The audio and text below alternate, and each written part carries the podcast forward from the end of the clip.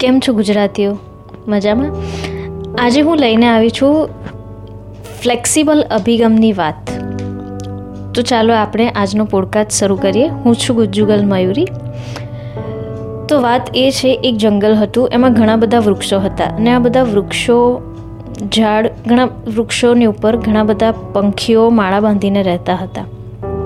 એક દિવસ એક કઠિયારો જંગલમાં આવે છે અને બધા વૃક્ષ જોઈને ખુશ થઈ જાય છે કે ખાસા બધા વૃક્ષ સુકાઈ પણ ગયા છે અને એને જોઈતું લાકડું પણ ત્યાંથી મળી રહેશે. તો એ વિચારી અને બીજા કઠિયારાને બોલાવા જાય છે અને લાકડું કાપવા માટે આવે છે. આ જોઈને બે પક્ષીઓ પોતાના માળામાંથી વાત કરી રહ્યા હતા કે ભાઈ, હવે આપણું શું થશે? ઝાડ તૂટી જશે તો આપણા માળાનું શું થશે? તેમાંથી એક બુદ્ધિશાળીએ કીધું બીજા માળાના પક્ષીને કે આપણો આપણે અહીંયાથી માળો ખાલી કરીને બીજા વૃક્ષ પાસે માળો બાંધવા માટે જતું રહેવું જોઈએ. કેમ કે આ વૃક્ષ કપાઈ જશે તો આપણે બીજા વૃક્ષ પાસે જઈ અને માળો બનાવીશું, જેથી આપણું ઘર પણ બચી જશે અને કોઈ વાંધો પણ નહીં આવે. તો આ વાત સાંભળી જે પક્ષી, બીજું પક્ષી હતું, એના સાથે સહમત થયું. પણ ત્રીજું પક્ષી હતું, એ સહમત ના થયું. કેમ? તો કે એને એનું ઘર બહુ વાલું હતું. એનું જૂનું ઘર હતું અને આ ઘર એને છોડવું નહોતું. એટલે બે પક્ષીઓ આ વૃક્ષોનો માળો મૂકી અને બીજી જગ્યાએ માળો બાંધવા માટે જતા રહ્યા. ત્રીજા પક્ષીને એની હાલત પર મૂકી દીધી. બીજા દિવસે કઠિયારો આવ્યો ને વૃક્ષો કાપી નાખ્યા. ને ત્રીજા પક્ષીનો માળો તૂટી ગયો ને એનું ઘર આખું વિખેરાઈ ગયું. ને સાથે ડાળી પડતા આ પક્ષીનું ઘર પણ તૂટી ગયું અને પક્ષી પણ મરી ગયું.